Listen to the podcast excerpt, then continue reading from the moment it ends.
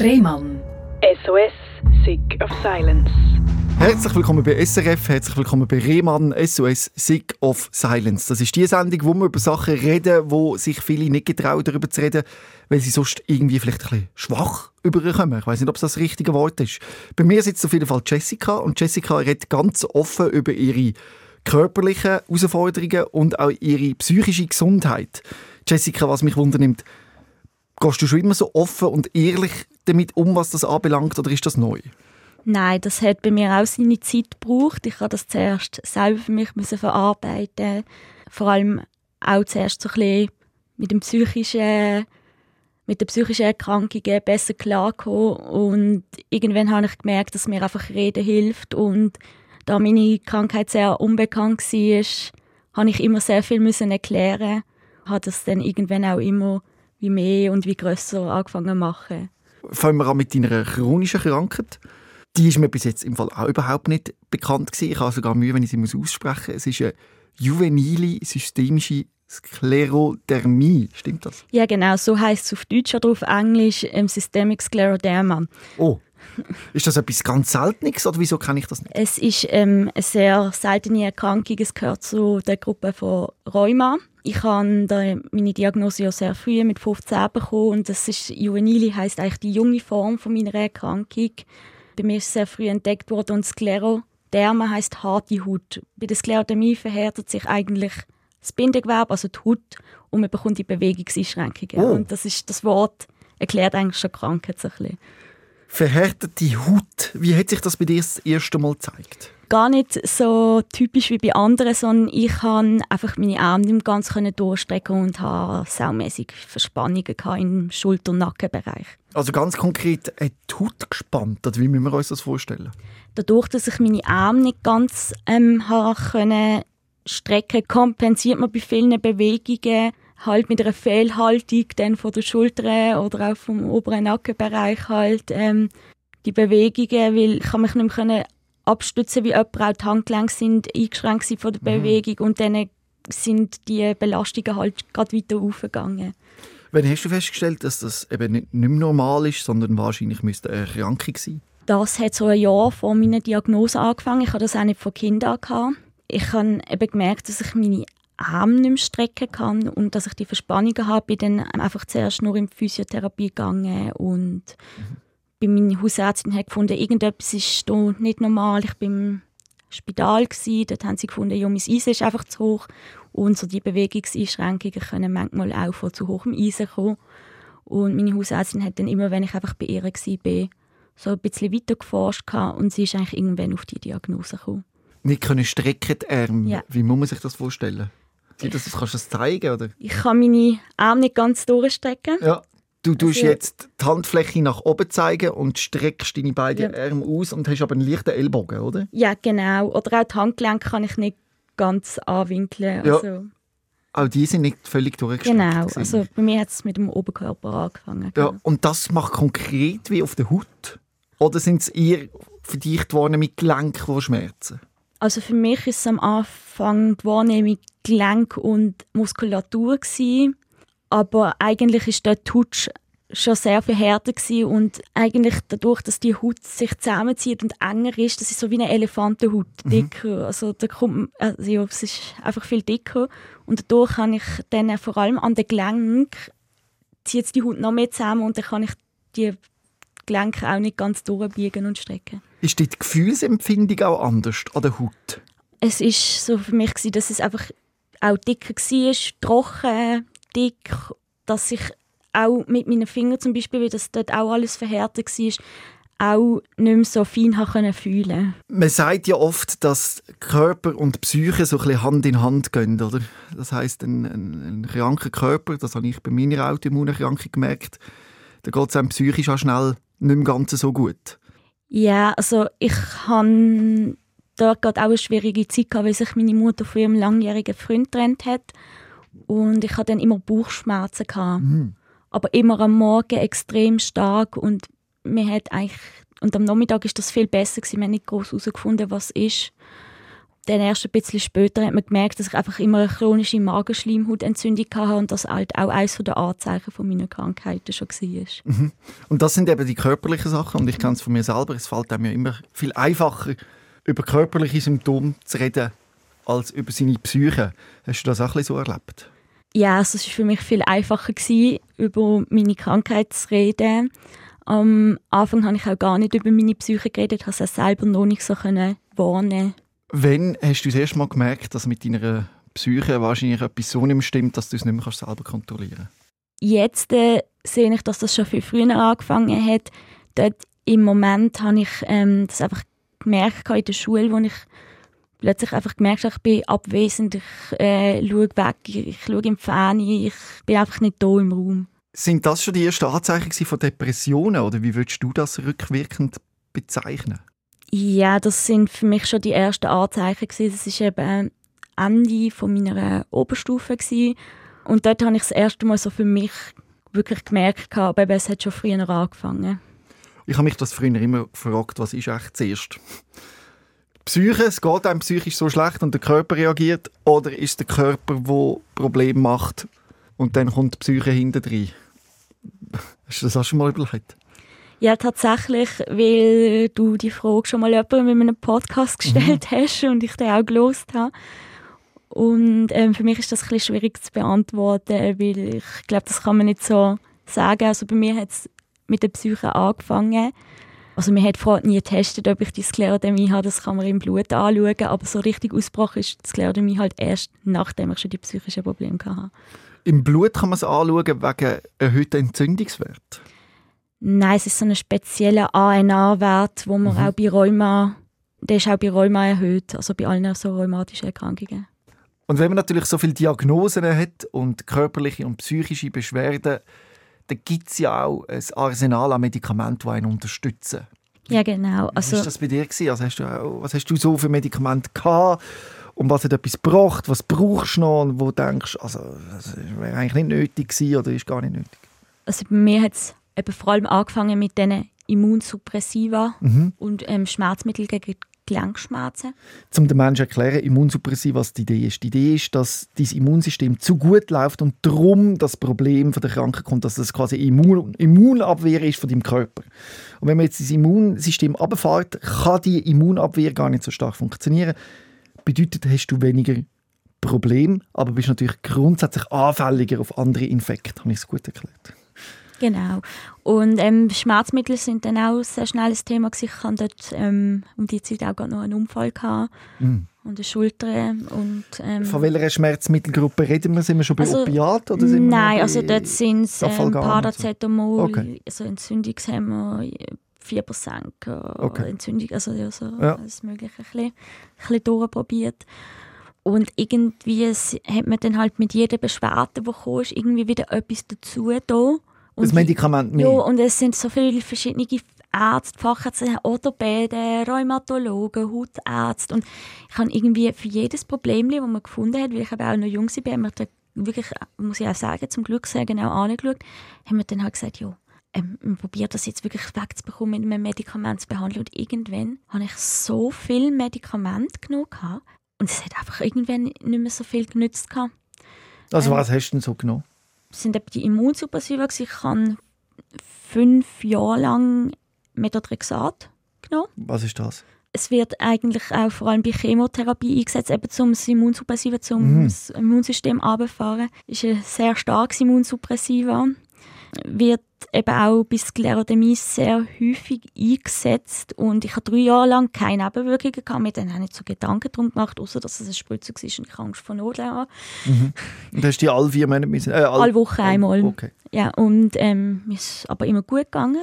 Und irgendwann, nach ein bisschen mehr als drei Jahren, habe ich immer wie mehr Nebenwirkungen bekommen, von Übelkeit, Erbrechen. Einfach, dass ich mich fast nicht mehr bewegen konnte Kopfschmerzen, es ist immer wie mehr dazugekommen, bis ich irgendwann einfach zwei, also einen Tag also es ist mir an dem Tag schlecht gegangen, zwei Tage danach. Und also hätte man müssen sagen, die Nebenwirkungen von Medikamenten sind schlimmer als die Wirkung an ja, sich, die es müsste ja, haben. Genau. Und in den, spätestens dann setzt man sie ab. Wie war das bei dir?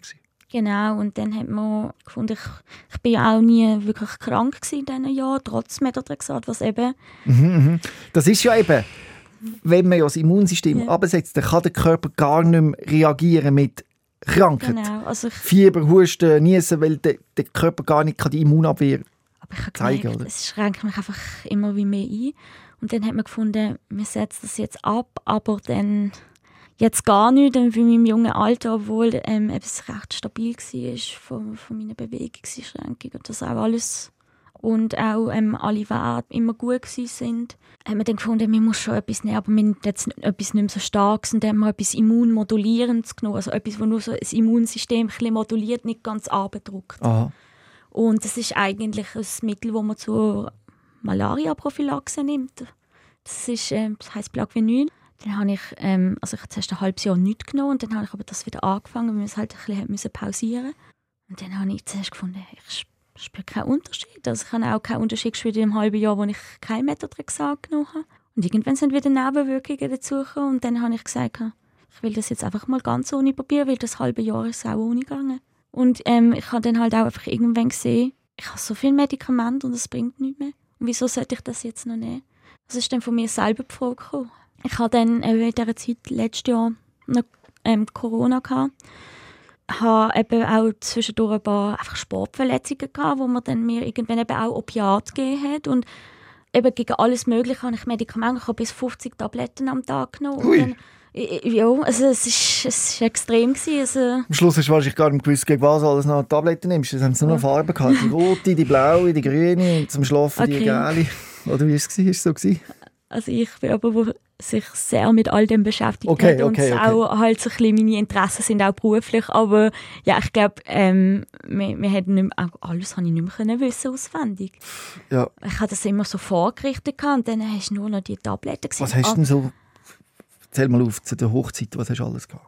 Antiallergikum, ähm, dann äh, Muskelrelaxanz, verschiedene Schmerzmittel, dann äh, verschiedene Psychopharmaka, dann auch nochmal natürliche Sachen dazu. ähm, Ja, aber irgendwann habe ich mir so, weil ich eben ein Mensch bin, der sich sehr mit Medizin Ja. beschäftigt, eben meine Hausärztin hat mich eben auch schon lange kennt und die ist eben auch nicht so dafür gewesen, dass ich so viel Medikamente mache. Hat sich auch so ein Sorgen gemacht, weil ähm, die Medikamente ja sehr hohes Abhängigkeitspotenzial haben. Mhm. Und ich noch so jung bin und ich dann einfach sechs Jahre lang Opiat genommen habe. Wie alt bist du jetzt?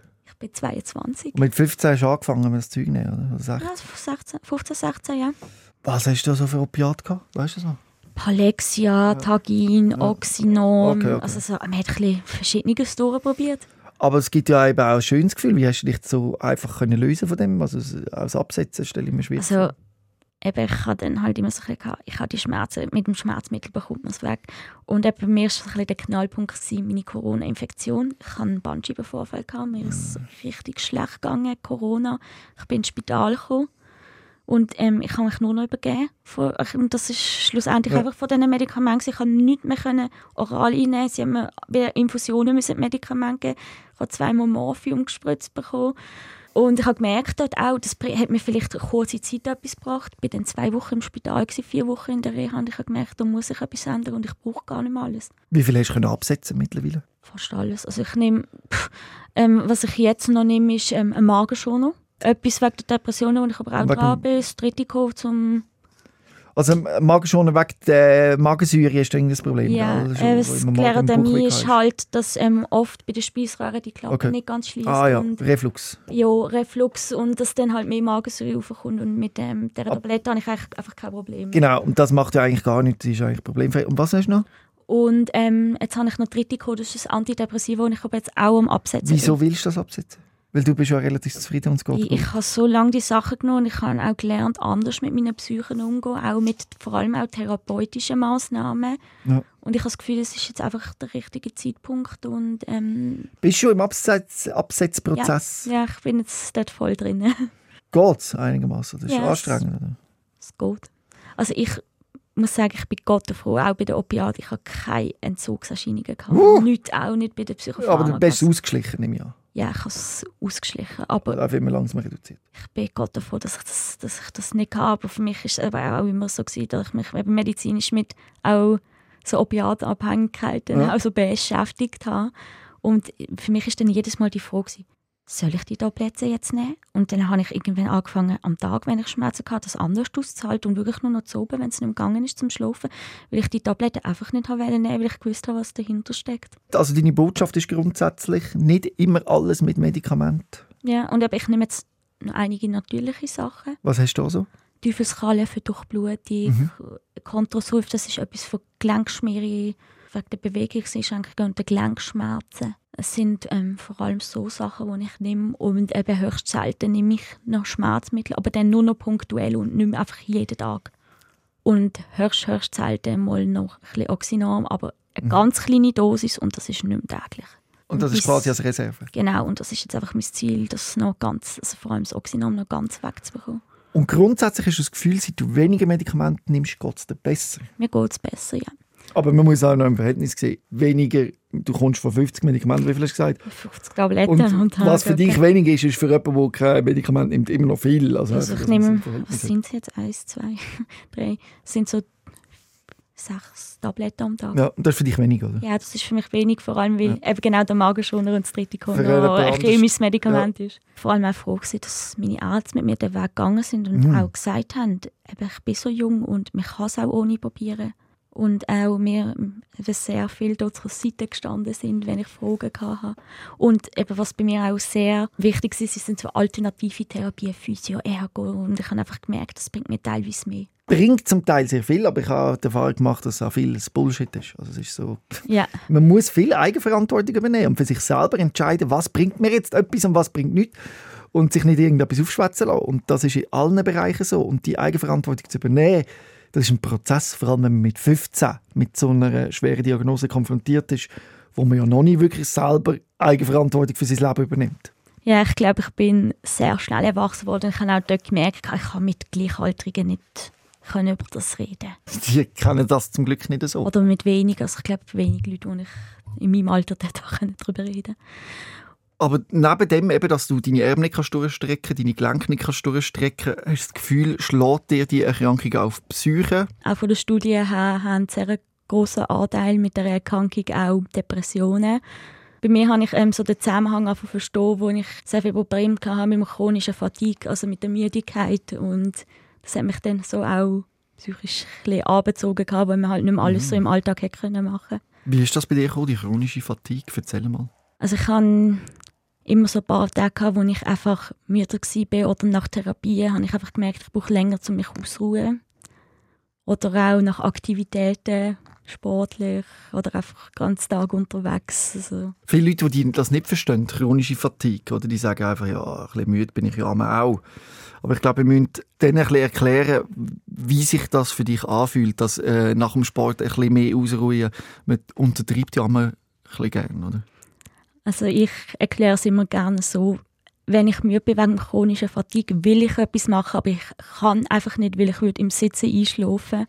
Und wenn ich einfach so müde bin, kann ich mich trotzdem noch überwinden, das zu machen. Und ich werde dann vielleicht einfach müder oder es ist anstrengend, aber beim chronischen Fatigue würde es gar nicht gehen. Wie extrem zeigt sich das? Also kann es auch sein, dass du gar nicht mehr aus dem Bett aus, aufstehen oder wie muss man sich das vorstellen? Also mein Fatigue hat sich mit meiner Corona-Erkrankung sehr verschlechtert. gehabt. Dann hatte ich Wochen, gehabt, also ich bin wirklich ein paar Wochen nur gelegen, ich habe 20 Stunden geschlafen, ich kann nichts Grosses machen, ich kann mir die Haare nicht selber waschen durch, durch das. Ähm, es hat sich bis jetzt verbessert, aber es geht sehr langsam, es wird besser, aber sehr langsam. Und ausgelöst worden, meinst du, die chronische Fatigue eben durch eine Covid-Erkrankung? Nein, es ist einfach schlimmer geworden. Wie reagiert das Umfeld auf so etwas? Also hast du das Gefühl, gehabt, du bist auf Verständnis gestoßen oder ist es schwierig? Ähm, es ist so ein bisschen ganz unterschiedlich. Also, was mir ganz schlecht gegangen ist, habe ich sehr viel Verständnis von meinem, meiner eigenen Familie schon bekommen und auch von den Ärzten und Therapeuten, die schon lange mit mir arbeiten, aber so ein bisschen weiter rausstehendere als Familie oder Fachpersonal, haben dann einfach mal gesagt, ja, mach doch mal ein bisschen mehr, wenn du müde bist, so also die typischen Klischees. Also quasi überwind dich doch einfach Ja. mal, dann geht es dann schon. Genau. Gibt es etwas, was man dagegen kann machen kann? Also kann man vielleicht zum Beispiel Ritalin nehmen oder so, um gegen die chronische Müdigkeit anzukämpfen? Nein, also für mich jetzt nicht wirklich ein Medikament gegeben, wo mir jetzt geholfen hätte. Ich glaube, man probiert da auch alles Mögliche aus, oder? Irgendwie der Schlaf-Wach-Rhythmus, die Ernährung, Sport und all das Zeug, oder? Wo man irgendwie probiert, das zu kontrollieren. Ja, also in der ganz akuten Phase hatte ich keine Energie gehabt, um sehr viele Sachen auszuprobieren. Mhm. Jetzt einfach geheißen, ausruhen und dem Körper die Zeit einmal geben und den Schlaf, den er braucht, oder die Ruhezeiten. Umso besser es mir dann ein bisschen gegangen ist, umso mehr habe ich dann auch immer wieder ein bisschen ausprobieren ich habe dann halt auch geschaut, dass ich weiter Sport mache, weil das gerade mit meinen Erkrankungen doch wichtig ist, einfach auf einem sehr niedrigen Niveau. Und gleichzeitig hast du ja eben auch noch mit diesen psychischen Problemen zu kämpfen gehabt, wie zum Beispiel eben Depressionen. Das geht natürlich mit der chronischen Fatigue sozusagen Hand in Hand, oder? Also lustigerweise ähm, ist bei mir in diesen sehr akuten Phasen von chronischen Fatigue der Fokus nicht so sehr auf der Psyche gelegen, weil ich einfach gemerkt habe, mir geht schlecht körperlich. Da war irgendwie der Körper bei mir mehr im Fokus. Gewesen. Und einfach das Entspannen. Und eben, ich hatte halt dann auch sehr viele Ruhezeiten. Stress hat irgendwo halt auch abgenommen und irgendwie hat sich das bei mir teilweise auch positiv ausgewirkt. Aber auf lange Zeit habe ich dann schon gemerkt, ich möchte wieder gleich sein wie meine Kollegen, ich möchte wieder können die Sachen mitmachen und mhm. Ich stelle mir das noch schwierig vor, dass man dann äh, ein bisschen isoliert wird von den Freunden und so, also dass man einfach nicht, eben nicht mitmachen kann. Schulisch hat es mich überhaupt nicht gestresst, aber eben gerade so mit dem Freundeskreis. Ich habe dort eben hat's angefangen mit meinen Bauchschmerzen, wo ich einfach immer am Morgen gefehlt habe. Dann ähm, die Training von meiner Mutter, ihrem langjährigen Freund und dazu halt noch der Schulwechsel und dass auch der Freundeskreis sich geändert hat durch die weiterführende Schule. Und dann ist so alles ein bisschen zusammengekommen? Genau. Du hast äh, von Angst- und Panikstörungen berichtet. Wie haben sich die zum ersten Mal geäußert? das Erste, was ich dann in der Oberstufe merke, ist einfach, dass, dass ich so abwesend bin, dass man mich ansprechen kann, ich nicht aufs erste Mal reagiere und ähm, dass ich einfach Angst bekommen habe in so großen Menschenmengen und vor allem allein sein, so mit oder auch allein sein. Mhm. Hast du denn einmal tatsächlich so eine Panikattacke erlebt? Ja, ich habe auch Panikattacken erlebt. Wie fühlt sich so eine an? Erzähl doch mal ganz konkret, wie so eine über die Bühne gegangen ist. Also bei mir ist es tendenziell so, dass ich einfach merke, dass ich innerlich unruhig werde. Ich kann meine Hände nicht mehr ruhig halten. Es ein unangenehmes Gefühl, ich will nicht an dem Ort sein. Und das kann ich meine Atmung nicht mehr kontrollieren. Kannst du dich ganz konkret an eine erinnern, so eine Panikattacke wie die? Ja, also ich glaube, das ist vor allem in der, in der Corona-Zeit, wo man noch Maske getragen mhm. hat. Ähm, am Anfang hat man noch nicht so viel gewusst. Man hat einfach gesagt, ist Risikopatient, passt sehr gut auf. Aber zu der Therapie habe ich trotzdem wählen und bin auf die ÖV angewiesen gewesen. Und dann sind wir einfach tatsächlich zu viele Leute gewesen und ich habe einfach gemerkt, ich möchte jetzt dort gerade nicht so ein unwohles Gefühl in mir aufkommen. Ich möchte aus dem Zug eigentlich aussteigen. Ich habe gemerkt, wie ich einfach, ich fange schnell an zu atmen und es wird einem schon so ein bisschen schwindelig. Also das ist so, wie es bei mir immer abläuft. Und du hast wirklich Angst davor, dich anzustecken mit Covid? Ja, also ich hatte Angst, gehabt, mich wieder anzustecken. Und es war mir auch einfach unangenehm, gewesen, dann in so großen Menschenmengen. Also hast du dann auch Hilfe gehabt für deine psychischen Herausforderungen? Hast du eine Psychotherapeutin gehabt oder etwas? Ähm, tatsächlich ja. Ich habe durch meine stationären Aufenthalte, ähm, die ich gemacht habe für die Sklerodämie, wo man einfach empfohlen worden sind, dort ähm, eine sehr nette Psychologin kennengelernt und bin dort auch schon regelmäßig in Psychologie gegangen und habe dann eben auch noch einen, ähm, psychiatrischen Aufenthalt gemacht. Also bist du in eine Psychiatrie gekommen? Ja, ich, also ich bin freiwillig gegangen. Ich habe eben mit diesen chronischen Schmerzen und eben mit diesen Depressionen, dass man auch so ein bisschen vielfältiger das anschauen Bring mich mal an den Punkt, wo du dich entschieden hast, dass, wo du gemerkt hast, das geht daheim nicht mehr, ich, müsste, ich muss jetzt in eine Psychiatrie es war Corona-Zeit, wo ich ähm, eben mich sehr abschotten müssen. Und ich habe gemerkt, ich, es schwirrt mir so viel im Kopf um, es kreist in meinem Kopf. Auch mit dem Schmerz, ich nehme so viele Schmerzmittel und die bringen eigentlich nichts mehr. Und dann habe ich gemerkt, es wäre vielleicht gut, wenn man das jetzt mal angeht und habe sehr viel mit meiner Hausärztin und meiner Psychologin geredet und mich dann einfach dazu entschieden, dass ich das jetzt mache, bevor es noch schlimmer wird. Hast du in dieser Zeit auch schon selbstverletzende Verhalten gehabt? Ja, das hat schon früher angefangen, als ich den Aufenthalt gemacht habe.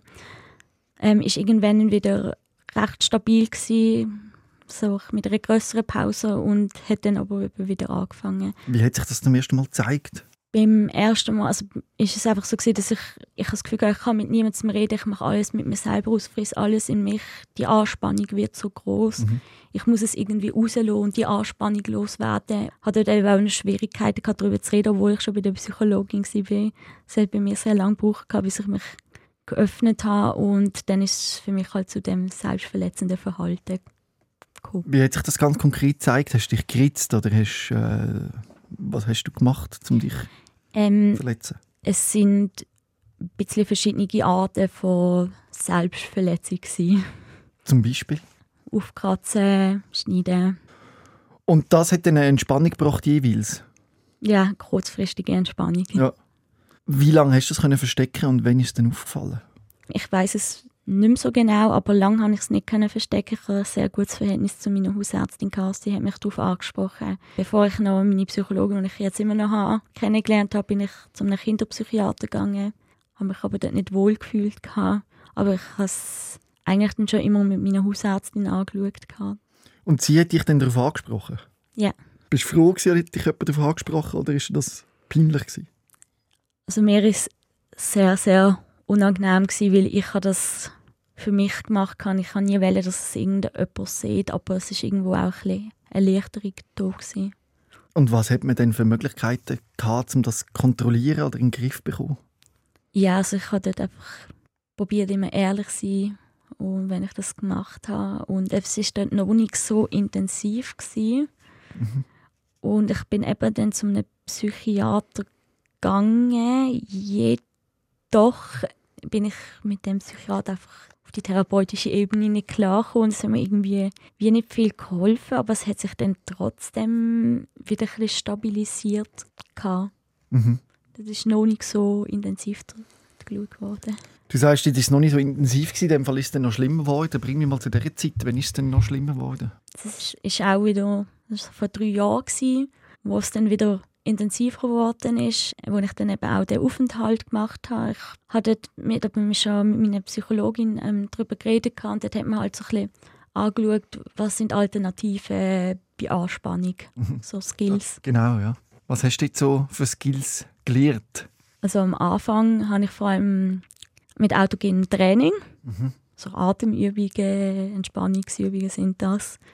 Einfach etwas, wo ich mich in die Hand nehmen kann, Ball oder so, wo ich so ein bisschen Und bringt das etwas? Ist das verhältnismäßig gleich viel wie die Selbstverletzung? Also hat sich die Spannung so können entladen Oder hast du das Gefühl gehabt, ja, naja. Teilweise hat es geklappt, teilweise nicht. Ich sage, es ist immer ein Üben, es klappt nicht von Anfang an, es braucht sehr viel Übung. Die Skills sind nicht einfach da, man kann sie brauchen, man muss sie erlernen. Aber du hast gesagt, in dieser Zeit ist es eben auch noch schlimmer geworden, oder? Ja, einfach wieder intensiver, ja. Was müssen wir uns unter intensiver vorstellen? Wie? Öfters und ähm, mehr, also großflächiger. das Ja. ist schwierig zu sagen. Wenn du sagst, öfters, ist das jeden Tag oder ist das äh, einmal in der Woche? Oder? Also schon so, so also mehr als einmal wöchentlich. Das ist ein schwierig zu sagen, einfach ein bisschen unterschiedlich war, je nachdem, wie es mir auch psychisch gegangen ist. Was sind so Auslöser, gewesen, die das triggert haben?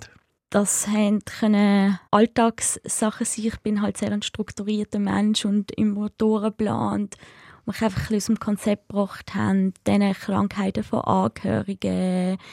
Es, es ist so ein bisschen vielfältig gewesen, einfach Sachen, die mich innerlich unruhig gemacht haben und die Anspannung gebracht haben. Oder wenn ich auch nicht können darüber reden Und ich bin dort eben so wirklich noch am Lernen gewesen, aktiv von mir offen einfach zu reden, ohne dass es jemand aus mir rauskützelt. Und einfach, es ist eigentlich so für mich gewesen, wenn es zu viel war, habe ich es irgendwie loswerden. Ist das auch kombiniert mit Selbsthass? Also, dass du Nein, nein, nein, für mich ist es einfach Spannungsabbau. wirklich ein ganz konkretes Ja. Gefühl, das du hast loslassen Ja. Wie ist das heute? Ist das besser? Ja, also heute ist es ähm, besser. Ähm, es ist eigentlich fast kein Thema mehr. Ich habe eben dann dort in der Psychiatrie noch Skills-Gruppen besucht. Das noch intensiver auch wirklich gelernt und wirklich auch angewendet. Heute kann ich mich viel früher noch melden. Medikamente haben teilweise aber schon auch eine Rolle gespielt. Welche Medikamente nimmst du da? Bei leichter Anspannung sind es einfach so Sachen auf natürlicher Basis. Ähm, Zum Beispiel Johanniskraut oder was hat man da? ja, genau, so verschiedene Sachen. Und sonst Sequase oder was nimmt man da? in schlimmen Phasen habe ich dann auch so Temesta genommen, so halt starke Beruhigungsmittel. Musst du das heute noch oft nehmen? Oder? Nein, ich nehme die Medikamente eigentlich fast nicht mehr. Du kannst es heute mit den Skills kontrollieren? Ich kann es mit den Skills kontrollieren. Klar, es gibt auch mal Rückfälle, aber die sind höchst selten und vor allem mit Reden und mich zeitig melden. Ja, höchst Leuten. selten ist einmal im Monat oder alle halbe Jahr. Nein, oder so alle paar Monate. Ja. Oder, also ich glaube, also ich meine, also meine läng längste Pause war jetzt schon über ein halbes Jahr. Gewesen. Welcher Skill hilft dir da am besten? Also wo kannst du sagen, das ist jetzt so ein Durchbruch gewesen? Also für mich ist ähm, die Atmung auch sehr wichtig gewesen. mich so darauf konzentrieren, so ein bisschen in die Entspannung kommen, weil ich eben innerlich auch dann nervös war und wenn ich mich auf die Atmung konzentriert habe, hat sich sofort mal ruhiger sein. Es gibt so verschiedene Atemtechniken. Wollen wir eine, eine Technik schnell zusammen probieren, die dir hilft? Man tut, Vielleicht hilft es mir auch. also man tut vier Minuten einschnaufen, sechs, äh, vier Sekunden einschnaufen, Warte, machen wir doch das ganz schnell. Vier, Minuten, äh, vier Sekunden einschnaufen und dann... sechs Sekunden Luft anhalten und dann acht Sekunden wieder ausatmen. Wie oft macht man das? Bis es besser wird, immer wieder. Okay, vier Sekunden einschnaufen, sechs Sekunden Luft anhalten, acht Sekunden ausatmen? Ja. Also dann probieren wir das mal.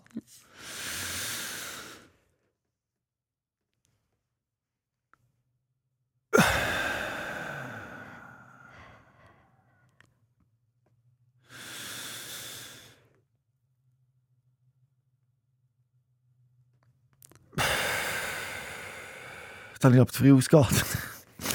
Zählst du das denn konkret im Kopf mit oder äh, Ich probiere es ein bisschen mitzählen. mit, der, mit der Hand auch, wie ich jetzt? Oder wie machst du Ich, es? ich tue es auch ein bisschen mit der Hand. Meistens habe ich es mitzählt. Irgendwann habe ich das einfach so ein bisschen automatisch gemacht. Das ist dann glaube ich auch nicht mehr so wichtig, genau auf die Sekunden zu schauen, sondern einfach für mich ist es dann auch, wenn ich die Atemtechnik mache, ich habe dann den Fokus da drauf und habe gar keine Zeit mehr in Panik zu kommen und unregelmäßig zu atmen. Aber eben, das ist, sind so Sachen, die sehr wichtig sind, dass man die übt in Phasen, wo es einem gut geht, weil sonst kann man sie auch nicht in diesen Situationen anwenden. Und wenn du eben so eine Angst kommst oder eben so einen Drang, dich müssen zu verletzen, dann kommst du auch in ein Hyperventilieren. Ja, passiert auch. Und die Atmung hilft dir da dabei. Ja, ähm, mir hilft hilft es vor allem mit den Atemtechniken oder auch sehr angenehme Gerüche, Duftöl. Mhm. Mhm. Das haben wir auch sehr gut Hast du das Öl einmal dabei oder wie? Mm, Nein, also das Öl habe ich nicht direkt dabei. Ich habe eine Kette, wo man so ähm, ein Duftpad drin hat. Ja. Also ganz diskret, das kann man überall mitnehmen und dann kann man einfach so ein dran schmecken. Ah. Und die habe ich einfach dabei, wenn ich merke, es geht mir schon nicht so gut. Mhm. Aber ähm, so an Skills habe ich immer ein bisschen etwas dabei. Was gibt es noch? Jetzt haben wir die Duftkette, Ähm. die Atmung. Also es ist sehr individuell. Ein paar Leute haben scharf nicht gern, ein paar Leute haben sauer nicht gern. Mhm. Bei mir ist es bitter, alles was bitter schmeckt. Ich habe einfach so ein Spray, das sehr bitter schmeckt, das Oh. Pflanzen. Und auch wenn man in Panik kommt oder einfach so, so ein bisschen wegschweift mit dem Dissozieren, Mhm. dann kann ich mir so ein, zwei Spritzer ins Maul machen. Und für mich ist das so gruselig, dass der Fokus gerade bei dem ist, das wieder den Geschmack wegzubekommen. Das sind sogenannte Dissoziationen, Ja, die du hast. Ja. Du musst dich eigentlich wieder ins Jetzt zurückholen. Das ist das Ziel. ja. Oder gar nicht erst so ganz abzuschweifen. Mhm. Und deine Hauptbotschaft, wieso du heute da bist, ist eigentlich anderen Menschen Mut zu machen, die sich gerade in einer Krise befinden oder, oder wo gerade das Gefühl haben, sie kommen nicht mehr weiter, weil du bist ja heute tatsächlich an einem Punkt, wo du sagst, dein Leben macht wieder Freude und ist lebenswert. Sehe ich das richtig? Genau, also mir ist es wichtig zu zeigen, dass es sehr schwere Zeiten geben kann, dass es teilweise auch lang gehen kann, aber dass es irgendwie immer weiter geht. Und es nicht immer schwer muss bleiben. Ja, genau, und dass es auch immer in den schle schl ähm, schlechten Zeiten positive, schöne Momente gibt. Wie lange sind deine schlechten Zeiten gegangen? Oder hast du das Gefühl, du bist immer noch ein bisschen in dem drin? Das sind wir so beschrieben, die Phasen jetzt sind viel kürzer und in viel größeren Abständen, wo es mir schlecht geht. Mhm. Wie kommt so eine Phase auf dich zu? körperlich ist es halt so durch eben meine Sklerodermie, wenn ich mich verletze oder irgendetwas ist oder ich auch noch eine Erkältung habe, dann geht es auch viel länger, bis es heilt. Also ich habe keine langfristige Folgen, aber es geht einfach viel länger, bis es wieder gut wird.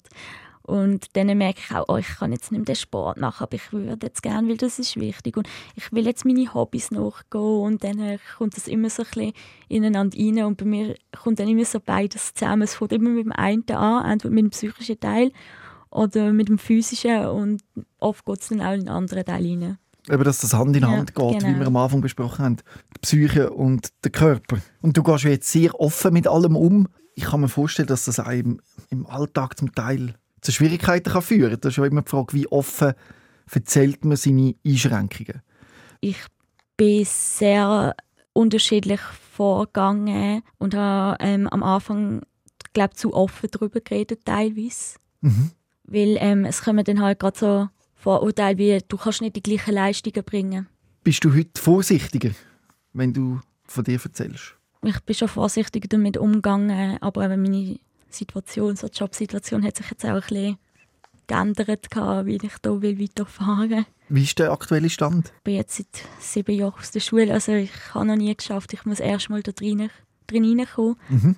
Dass ich einfach ein Arbeitstraining mache, dass man mit wenigen Stunden anfängt zu arbeiten. Das ist jetzt nicht so in den üblichen Berufen, sondern das kann ähm, ich fange das jetzt dann an, in einem Atelier machen, wo man verschiedene Sachen macht. Das, also Bachen gehört auch dazu, dann gehört ja. Sachen vernähen dazu, dass man sich einfach wieder mal daran gewöhnt, die Stunden weg sind. Oder auch Leute, die Probleme haben mit viel Aufstehen, aufstehen und regelmäßig auch dort hingehen und die Stunden tut man dann einfach steigern. Da redet man vom zweiten Arbeitsmarkt, oder? Das ist ja, das? das vom, ja. Ja, mit dem fährst jetzt an. Ziel ist es dann, im ersten Arbeitsmarkt zu kommen. Aber in dem Fall beziehst du auch IV?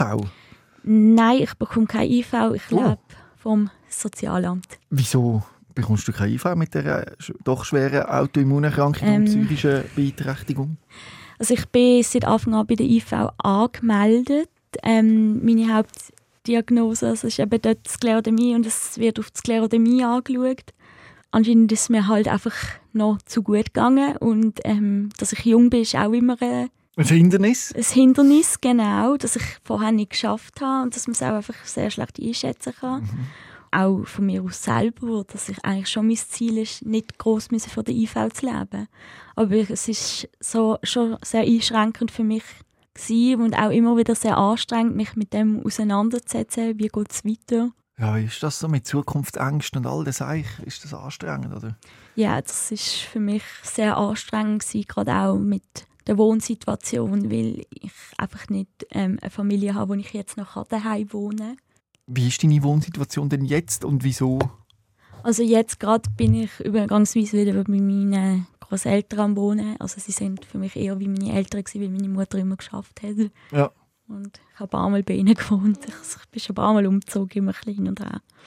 Und heute wohnst du noch bei deinen Großeltern? Ja, jetzt wohne ich mit, momentan so für den Übergang bei meinen Großeltern. Macht er das fest, zu arbeiten, eben so, dass das alles ein bisschen schwierig ist? Weil also ich bekomme hier Unterstützung vom Sozialamt, aber eben, es ist schon schwierig. Also du findest, fühlst dich grundsätzlich gut aufgehoben im System oder gibt es Sachen, wo du das Gefühl hast, ja, also das müssen wirklich besser, das müssen wir besser können bekommen. Also ich glaube, mein Wunsch wäre schon gewesen, ähm, ein bisschen anders unterstützt werden von der, von der IV und ähm, gerade auch, wenn meine Krankheit nicht so bekannt ist und man vielleicht nicht vergleichen kann, dass man ein bisschen mehr auf mich eingeht und ähm, halt also im Sinn von, dass man deine Krankheit anerkennt, dass man die richtig äh, bewertet im, im Schweregrad und dass du auch mehr Unterstützung bekommst, finanziell. Ja, also ich hätte mir hätte mir schon mehr Unterstützung ja. gewünscht, sei es jetzt finanziell oder wie es beruflich weitergeht. Schlimmer ist ja mehr schon am Leiden, oder? Und dann muss man, es geht einem nicht gut und dann muss man gleichzeitig noch um all das Zeug kämpfen. Das stelle ich mir sehr schwierig vor. Ja, und ich kann dann auch sagen, ich muss mir da Hilfe holen. Ich komme nicht mit allem allein klar. Ähm, ich bin dann dort die Klinik zugekommen, mit einer psychiatrischen Spitex zusammenarbeiten wo mir auch eben einen grossen Teil davon teilweise auch ein bisschen abnimmt. Nicht, weil ich es nicht kann oder mich nicht will damit beschäftigen, sondern weil es einfach schon Jahre sind, wo es für mich mühsam ist. Und, ähm, und wird die Zahl, die psychiatrische Spitex? Ja, das wird von der Krankenkasse übernommen. Das funktioniert ja, jetzt doch? das funktioniert. Immerhin, ja. Aber sonst hast du einfach das Gefühl, bekommst einfach zu wenig Ergänzungsleistungen. Ja, also ich habe das Gefühl, ich bin immer so ein bisschen durchs Raster gehalten. Ja. immer nicht genug für das, aber... Und hast du jemanden, der sich für dich einsetzt? Gibt es da irgendwie... Ähm, Ich habe mittlerweile einen sehr guten ähm, Ärzte, Therapeutenkreis, wo mir auch, eben auch Fachpersonen, die sich ein bisschen mehr damit auskennen, die mich dabei unterstützen. Ja, also und eben, ich habe auch eine sehr gute Zusammenarbeit jetzt mit dem Sozialamt Ja. und sie sind ja auch im Interesse, dass ich irgendwann mal weiterkomme. Ja. Also ich glaube gerade ähm, bei so seltenen Erkrankungen, wo also wie jetzt bei meiner fast keine kennt hat, also eben vor sieben Jahren. Ich bin zu einem Facharzt wegen irgendetwas anderem und dann hat er das gelesen halt in meiner Diagnose und dann habe ich ihm zuerst mal müssen erklären, was das ist. Ja. Noch nie gehört. Mittlerweile ist es zum Glück ein bisschen bekannter. Und ich glaube, auch bei der IV ist das dann, oder auch bei den Ärzten, die das beurteilen, dass sie das auch, also ich habe das auch gemerkt, ich hatte so eine Rentenabklärung, gehabt, ähm, dass einfach auch die Ärzte nicht so gut Bescheid darüber gewusst haben. Eben darum ist es besser, an eine Diagnose anzukommen, die Irgendwo im Katalog im steht, Katalog ja. drin steht und man weiß, wenn man die und die Diagnose hat, bekommt man die und die Ergänzungsleistung. Genau, also Natürlich kann man das nicht erfinden, aber Ja, ja, also meine Kollegin hat eine Psychose gehabt und bei ihr ist alles so schön gelaufen, die ist wieder in den Beruf zurückgegangen. weil es nicht einfach klar ist, Ja, weil es einfach eine klare Diagnose ist. genau. Ich kenne es nicht in der Schweiz nochmal jemanden in meinem Alter, wo, also wo das in meinem Alter diagnostiziert bekommen hat. Es gibt sehr wahrscheinlich schon Leute, die es auch schon in diesem Alter hatten, aber mega oft wird es halt erst im ein höheren Alter entdeckt, kurz vor der Rente. Ja. Und, ja, man- oder dann ist es halt auch ähm, einfach in so eine IV-Aufklärung rein, also wie eine Ja. IV-Aufklärung anders bewertet zu werden, auch wenn man schon mal geschafft hat und dann gewisse Dinge plötzlich nicht mehr gehen. Bei mir muss man jetzt erst schauen, was geht überhaupt. Ja.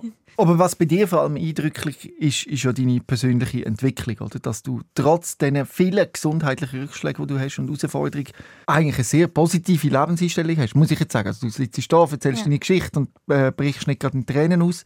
Schön zu sehen, dass du dich auch sozial engagierst, oder? Du bist äh, Pfadfinderleiterin und in einem Altenheim engagierst dich noch. Ja, aber mittlerweile habe ich mir dann halt so Beschäftigungen gesucht, blöd gesagt, so auf ähm, freiwilliger Basis, ähm, auch damit ich nicht ganz aus dem Alltag komme Okay, und ja. ja, Dass du einen Das- gewissen Rhythmus anbekommst. Ja. die Strukturen, das ist glaube ich ganz wichtig, dass man irgendwo auch Strukturen behaltet. Und das hilft dir dabei, die, die, die Jobs. Ja, also ich, vor allem ich mache sie auch gern. Hast du das Gefühl, dass du wegen deinen Erkrankungen oft Ausgrenzung erlebst? Nein, also eben ähm, das eine, was ich mache, ist ähm, tue über psychische Gesundheit reden, selber als Betroffene Das erzählen. machst du jetzt da heute, ja. auch an Schulen. Das ist ein Projekt vom Gesundheitsdepartement Basel-Stadt. Ah, cool. Ja. Das heisst «Ihre Normal», wo ähm, Betroffene erzählen. Ähm, Wie heißt das? «Ihre Normal». Irre normal. Genau. Ah, das, ja genau. Das also ist, du ähm, ja, ja. Das ist ähm, Uh, provokativ, hä? Irre normal. Ja, also, sehr uh, provokativ, das aber eben ich, finde ich, finde ich jetzt, also ich finde eben, ich finde eben, es gibt kein Normal und es gibt auch kein Irre. Ich hoffe, man kommt am Schluss zu dem, zu dem, zu dem Schluss. so, ja, es ist ähm, sehr provokativ. Also ich habe mir selber ähm, so einen Workshop angeschaut. Mhm. In meiner Tätigkeit als Pfadileiterin, wo auch jemand über seine psychische Erkrankung geredet hat und ähm, eben wie sie weg war und wie er auch so wieder ein bisschen daraus rausgekommen ist und wie er damit umgeht.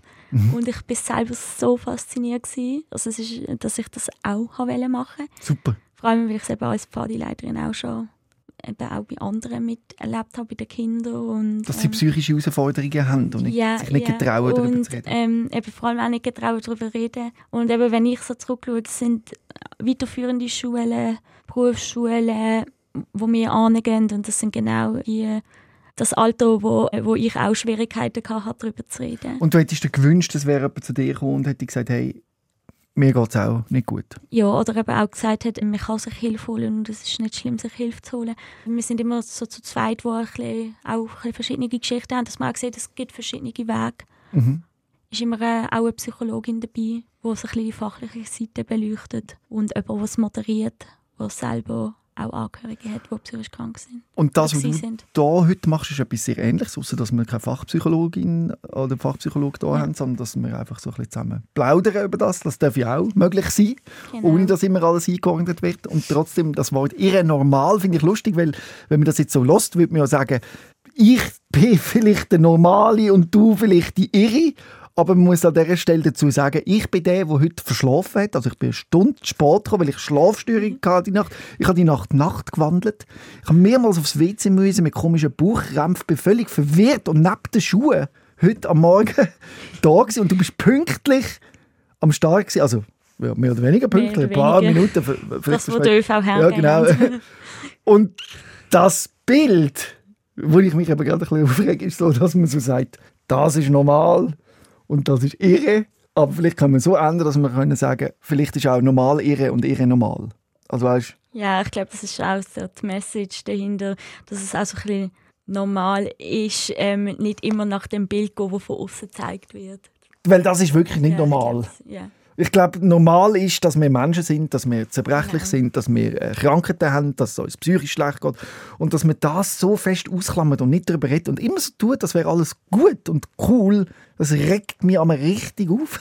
Und es freut mich so, wenn dann Menschen wie du kommen und ihre Erlebniswelt teilen mit der Öffentlichkeit und sich nicht dafür schämen, finde ich gut, und das einfach so können erzählen und dass das doch normal ist. Eben, ich muss da auch immer wieder sagen, ähm, das hat sehr viel Übung gebraucht Mhm, und ich glaube, so die ersten Jahre von meiner Krankheit, egal jetzt auch so psychisch, körperlich, ich habe mich nicht getraut zu wehren oder zu sagen, was ich wirklich denke. Weil ich immer denke, das ist nicht normal, weil es einfach sehr selten gezeigt wird. Und irgendwann habe ich gefunden, hey, ich darf meine Meinung sagen. Ja, unbedingt. Und man darf mich auch alles fragen, was ich dann antworte, ist, oder wie viel ich antworte, ist dann die nächste Frage. Was ich an dieser Stelle immer wieder sage, ist, man muss nicht. Also viele, die ja psychische oder chronische Erkrankungen haben, die gerne den Podcast hören, haben wie das Gefühl, ah, ich sollte glaube auch und so. Nein, also man, man muss überhaupt nicht. Wenn man das will und das als sinnvoll empfindet, wie du das machst, dann kann man das machen. Aber wenn man jetzt eine schwierige Krankheitsgeschichte hat, ist man null verpflichtet, das mit der Öffentlichkeit zu teilen. Es ist auch okay, wenn das ein Coping-Mechanismus ist, wenn man das versteckt. Für das muss man sich auch nicht schämen, wenn man seine Krankheit versteckt. Weil ich kann es nachvollziehen, dass man es versteckt. Ich kann es auch nachvollziehen, vor allem wenn man vielleicht auch selber noch nicht so weiß, wie wo geht es an oder wie ist das genau oder auch als Selbstschutz, man einfach Und ich höre auch so oft, dass das das Ziel sein sollte, weißt, dass Leute wie eben du, die jetzt können darüber reden können, dass die in der Entwicklung weiter sind. Nicht unbedingt. vielleicht Nein. sind wir auch noch so, vielleicht haben wir wie keine andere Option und können es nicht mehr verstecken und die, die es noch gut können verstecken, sind äh, von der Entwicklung her vielleicht ein bisschen weiter als. Ich weiß nicht, ich will wie nicht werten, dass irgendein Verhalten besser ist als das andere. Nein, das glaube ich auch nicht. Ich glaube, es, es gibt halt Leute, einfach besser reden können oder vielleicht auch für das bereit sind. Es gibt auch jetzt so als Beispiel Leute, die halt einfach irgendeinen Beruf haben, wo es auch nicht so geht, aber ähm, sie trotzdem mit dem im Reinen sind. Also es ist auch manchmal Selbstschutz, glaube ich, nicht darüber zu reden. Wenn du jetzt aber das gehört hast und gefunden hast, wow, was Jessica gemacht hat, beeindruckt mich und ich will das auch, dann kannst du dich melden. Schreib mir ein Mail an robin.rehmann.srf.ch und dann kannst du deine Erlebniswelt erzählen, so wie du das willst und so wie es für dich stimmt. Wie war es für dich, gewesen, Jessica, heute? Außer dass ich eine Stunde spät bin. Ähm, ich habe mir irgendwann mal so gesagt, lass Sachen auf mich zukommen. Mhm. Ich bereite mich nicht gut ähm, nicht vor groß drauf und lasse es einfach passieren. Und bin mittlerweile auch irgendwie nicht mehr ner- nervös. Also es war sehr angenehm für mich. Gewesen. Das freut mich. Und dann eben alle, die auch Lust haben, da mal ihre Geschichte zu erzählen, wie gesagt, robin.rehmann.srf.ch. Danke vielmals, Jessica, dass du deine Geschichte mit uns allen geteilt hast. Ich habe das sehr gerne gemacht und es ist für mich glaube ich, auch immer so ein bisschen Eigentherapie noch dazu. Rehmann. SOS, Sick of Silence.